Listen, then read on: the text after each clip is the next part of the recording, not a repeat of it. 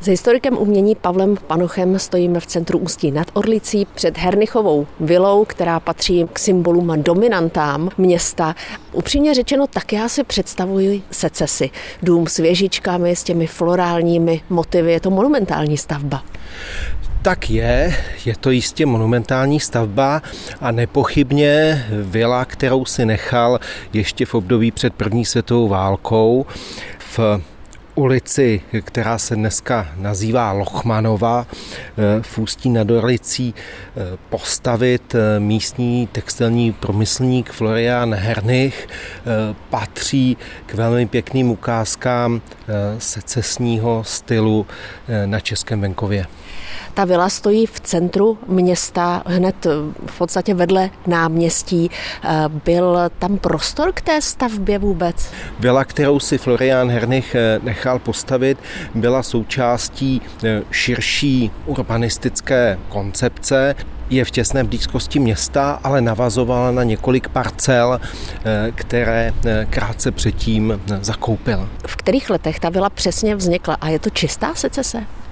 tak ta koncepce domu vychází z takového běžného úzu pro stavby tohoto typu pro tu majetnější vrstvu na přelomu 19. a 20. století. Ten dům byl realizován v letech 1906 až 1907.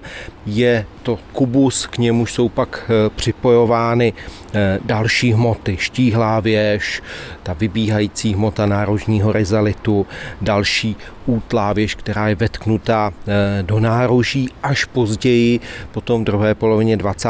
let, byl na eh, kubus s terasou přistavěn ten doplněk zimní eh, zahrady. Ta byla i uvnitř Eh, měla dispozici, která byla obvyklá pro taková velkolepá rodinná sídla. To znamená, že eh, v tom nejluxusnějším patře, kterému se přezdíval piano nobile, byly reprezentativní pokoje. V patře pak ty soukromé pokoje, ložnice a v suterénu tam bylo takové to technické zázemí a e, byla tam i e, kuchyně a její obsluha. Florian Hernich měl asi dost peněz na to, aby oslovil zkušené architekty. Projekt vily byl objednán u významné pražské stavební firmy, která je spojována se jménem projektanta Matěje Blechy. V té době ta blechová firma v České metropoli realizovala řadu takových prestižních velkolepých palácových staveb. A e, pro tu firmu v rámci té dobové praxe bylo typické, že oni realizovali tu stavbu, dělali vlastně takový ten e, managing e, té výstavby, ale pro ten architektonický efekt si objednávali průčelí těch staveb a jejich dekoraci na exteriéru a návrh té siluety u takových tvůrčích, tvořivějších architektů a historik architektury Zdeněk Lukeš přišel eh, s návrhem nebo domněnkou na základě eh, stylového srovnání s řadou pražských staveb, že autorem právě toho průčelí a té výtvarné, toho výtvarného pojetí té Hernichovy vily by mohl být eh, architekt Emil Králíček. Na schodišti Hernichovy vily mě vítá ředitel Městského muzea v Ústí nad Orlicí Radim Urbánek. My stoupáme po kamenném schodišti lemovaném balustrádou. Zdi jsou obložené mramorem, já si všímám i eh, té dlažby původní, secesní, s takovými květinovými motivy. Když si celý tenhle prostor, tenhle vstupní prostor, když si uvědomíme, když sem přicházíme, balustráda tady nemá vlastně žádný praktický význam, ale měla ukázat honosnost. Stejně tak mramor, stejně ta bohatá štuková výzdoba, která je na stěnách i na stropech. U stěn jsou potom ještě výklenky, niky pro světla, ty měly zdůraznit zase honosnost prostoru a umístění světel. A dokonce tady máme lustr, na kterém je os osm žárovek. I to samo o sobě bylo ve své době velmi luxusní, protože pro osvětlení tohohle prostoru, aby tady někdo nebrknul, nespadl, stačila žárovka jedna. Prosklenými dveřmi už jsme vstoupili do toho ústředního, největšího prostoru Hernichovy vily. No, tady člověk musí jenom tak vydechnout, protože ten prostor nad námi, ta výška, je úžasná. Je to jako ocitnout se v nějakém divadle. Skutečně je to tak, tento prostor používáme i pro koncerty, odehrávalo se tady i divadlo, jsou to spíš menší scénky nežli celé divadelní hry a odehrávají se tady některé další záležitosti toho typu třeba předávání ocenění a podobně. Obřadní místnost je to zároveň. Jde to tak nazvat a dokonce i ve chvíli, kdy se skutečná obřadní místnost na městském úřadu opravovala, tak my jsme celý loňský rok fungovali jako ona ani nechci použít termín náhradní, protože do tohohle prostoru, když člověk stoupí, tak on je reprezentativní, je pěkný. Aby si posluchači dokázali udělat představu o výšce stropu, ten má výšku téměř 9,5 metru, ale pořád mluvíme o obytném objektu vila, obytný objekt. A jde to přes dvě podlaží. Do daného prostoru je i posazené schodiště, takže to všechno působí velmi monumentálně. Je tady ještě jedna zajímavá věc, to je to, že ten vysoký strop je zakončený takzvanou neckovou klenbou, byť nepravou, ale to nehraje roli, ale ta necková klenba se klene nad velikým prostorem a veliký prostor, aby jsme si přiblížili, je přes 100 metrů čtverečních. Klenbu i stropy zdobí zase spousta štuků, ale takovou tou dominantou celého sálu je lustr. Eh, ten je secesní, je obří. Sice je z doby výstavby objektu, takže je skutečně historický a pochází z onoho roku 1907, ale není secesní. Tou dobou už v interiéru nebylo ničím výjimečné, že se tam objevovaly ardekové záležitosti a tento lustr opravdu ardekový je. On se pak odráží i na oknech, na vnitřních prosklených dveřích, takže i tam najdeme prvky ardeka, ale nejdominantnější prvek ardekový tady v celé vile je právě tenhle obrovský lustr. Vstup na schodiště eh, zdobí takový kandelábr a my měříme k těm ústředním oknům tady eh, toho sálu, to jsou vlastně tři eh, velká půlkruhová okna. Drtivá většina oken ve vile má dřevěné venkovní žaluzie, ty souvisí jednak s částečným zateplením, ale v první řadě souvisí s tím, aby nesvítilo sluníčko ve chvíli, kdy nepotřebujeme. Ostatně v téhle hale pořádáme i sympózia, pořádali jsme v letošním roce dokonce jednu mezinárodní konferenci, no a na to potřebujeme eh, zatáhnout. Funguje to zajímavým způsobem, má to naviják s brzdou, ty jsou skryté uvnitř a ten zvuk, který teď posluchači slyší, je zvuk právě zatahování o něch žaluzí. Ten mechanismus je původní, ale ty žaluzie to budou repliky, už předpokládám. Žaluzie jsou ku podivu z větší části také originální. Ne sice úplně všechny, když se opravovala vila před 15 lety, část se vyměnila, ale dokonce my jsme zjistili, že při průběžných opravách sem byly doplněné eh, vruty, které měly už křížovou hlavu. To nevypadá pěkně, takže je máme zpátky zase vyměněné, takže se kupovaly opět vruty jenom rovné, ty historické a ty se doplňovaly a měnily. Po schodišti s námi stoupá i historik muzea Zdeněk Skalický. Eh, kolik je tu místností v celé vile? No, 25, kolem 25, plus ty provozní místnosti, ale ten počet se v průběhu historie eh, budovy měnil. Dneska tady máme větší místnosti, dřív byly mnohdy přepažené nějakou zdí. Vraťme se eh, na začátek toho 20. století.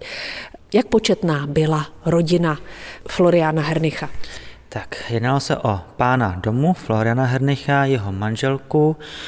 Z prvního manželství měl tři, respektive dvě děti, jedno zemřelo v dětském věku a z druhého manželství měl dceru Helenu. Takže samotná rodina, pět lidí, plus eh, nějaké to služebnictvo, dva, tři lidé. Tak my jsme se dostali na ten horní ochos, eh, ze kterého je vlastně krásný pohled do celého sálu a také pohled na tu horní část lustru.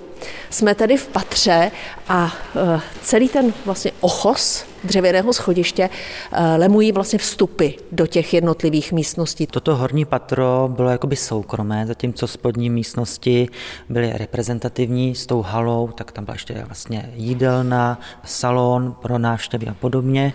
A tady, kde se nacházíme, tady už byly soukromé ložnice, koupelny a nějaká ta knihovna, pracovna Floriana Hernicha. Ví se, kde Hernichovi trávili třeba většinu toho dne? Byl to právě tenhle velký ústřední pokoj nebo spíše to intimnější prostředí těch menších pokojů?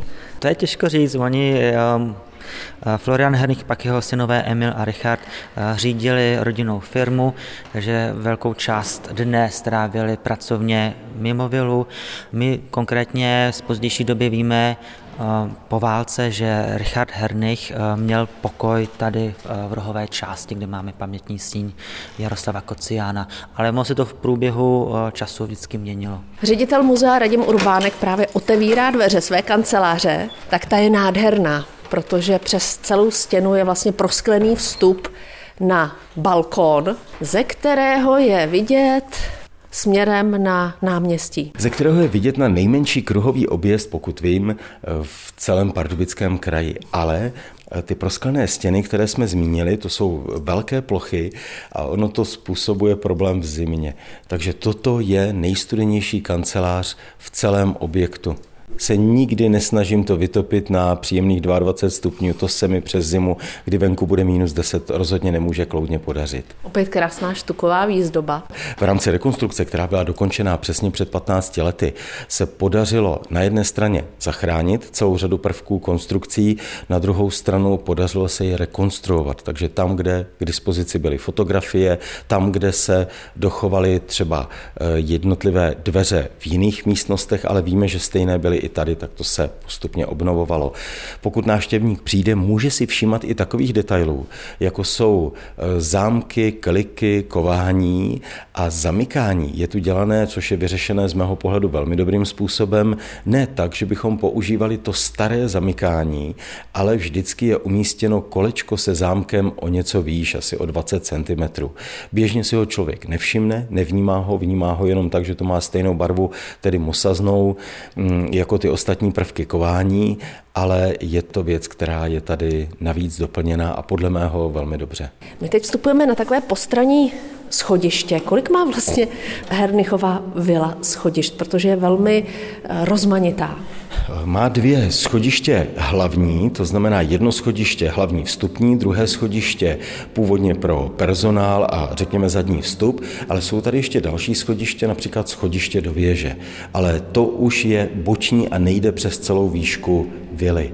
K tomuto bočnímu schodišti si dovolím zmínku pro návštěvníky, kteří se sem dostanou, a oni se z části dostanou i do těchto prostor, tak za povšimnutí stojí litinové zábradlí, což ve své době byla taky poměrně i finančně náročná záležitost a nejen finančně, ale i konstrukčně, protože to není jednoduché zábradlí, ale odlité do zajímavých tvarů. Pořádáte někdy speciální prohlídky Hernichovy vily? Pravidelně máme při muzejní noci, bez rozdílu, jestli muzejní noc je zaměřená na tu kterou záležitost. Měli jsme muzejní noc, například letos byla ve jménu Dožínek, kdy jsme opravdu dělali i skutečný výmlat ručně a mlátičkou, ale i když to bylo takovéhle téma, tak u toho byla prohlídka vily a chodíme do Malé věže, kam se jindy návštěvníci nedostanou a my sami do Malé věže chodíme výjimečně, není k tomu důvod, to je doslova eh, jenom zdobný prostor, který neměl žádný konkrétní praktický význam. Když bych si z toho mírně dělal legraci, dnes bychom tam mohli umístit metodologickou stanici. Procházíme půdou, jsme pod krovem, který je vlastně stejně tak vysoký jako ten ústřední sál. Přesně tak. Na první pohled zvenčí to možná není poznat, obzvlášť když střecha je v horní části skosená, že vypadá ze spoda doslova jako plochá, ale pokud se člověk postaví sem do podstřeší, tak zjistí, že ta výška je opět kolem těch deseti metrů. V krovu je zajímavá ještě jedna věc. Ona je kombinací řemeslné a průmyslové práce. Z řemeslné práce najdeme tesané trámy, z průmyslové práce řezané fošny, no a potom tady ještě jsou kovové prvky, které jsou buď to kované, takže jsou tady třeba kovářsky vyrobené matky, čtyřhrané, ale vedle toho už jsou i průmyslově vyrobené spojovací kovové díly. Radim Urbánek už otvírá dveře do malé věže. Tady, kdyby bylo lepší počasí, by byl krásný výhled na město, vlastně do tří stran. Je to zajímavé, protože okna, a to je vidět i zvenčí, takže když návštěvník přijde, tak si zvenčí může povšimnout, že okna nejsou čtvercová nebo obdélná, ale ona jsou osmi boka, takže to vypadá i zajímavým způsobem, když na věž koukneme zvenčí. No ale je tady ještě jedna věc, když zvedneme hlavu a podíváme se do krovu, tak ten je sice malý, ale naprosto předimenzovaný. Ten krov je schopen unést jakkoliv těžkou krytinu, takže pokud bychom tam dali i tu nejtěžší, která existuje, což je buď to dvojitě kladená bobrovka nebo kamenná krytina, tedy břidlice, tak i tu by to bez problému uneslo. Hernichová vila, jak už jsem říkala, je velice rozmanitá. Po dalším, tentokrát dřevěném schodišti, stoupáme do velké věže. Velká je používaná tak, že se sem návštěvník dostane. No a zajímavostí je, že třeba ve chvíli, kdy my nemáme výstavy, máme jenom stále expozice a výstavy přestavujeme, tak k nám je možné zajít se podívat do věže. Ale zároveň my pouštíme i do expozic, pokud už návštěvník tu je. No a když mluvím o zajímavostech, tak zajímavostí zároveň je, že pokud jdeme nahoru na věž, tak před ní je ještě balkon a tento balkon my používáme na akcích, že se tady staví, připravuje takzvaná kavárna. Takže tady je možné pak si posedět. Je odsud pohled směrem k náměstí, je v dálce vidět nádraží, je vidět i textilní továrna v Kerharticích, na druhé straně je vidět Andrlův chlum, včetně rozhledny na Andrlově chlumu, ale hlavně návštěvník zblízka uvidí věc, která na té vile je jedna z nejzajímavějších architektonicky vnějším pohledem. A to je atikový štít. Na tom atikovém štítě dominuje v jeho průčelí nahoře v horní části dominuje socha svatého Floriána, no a to je z dvou důvodů. Jednak vlastní investor téhle stavby, majitel téhle stavby, se jmenoval Florián křesním jménem a druhá věc je, že svatý Florián byl ochráncem před ohněm, takže chránil jak Hernichovou vilu, tak se dívá směrem k té bývalé textilní továrně, kterou Florián Hernich vlastnil.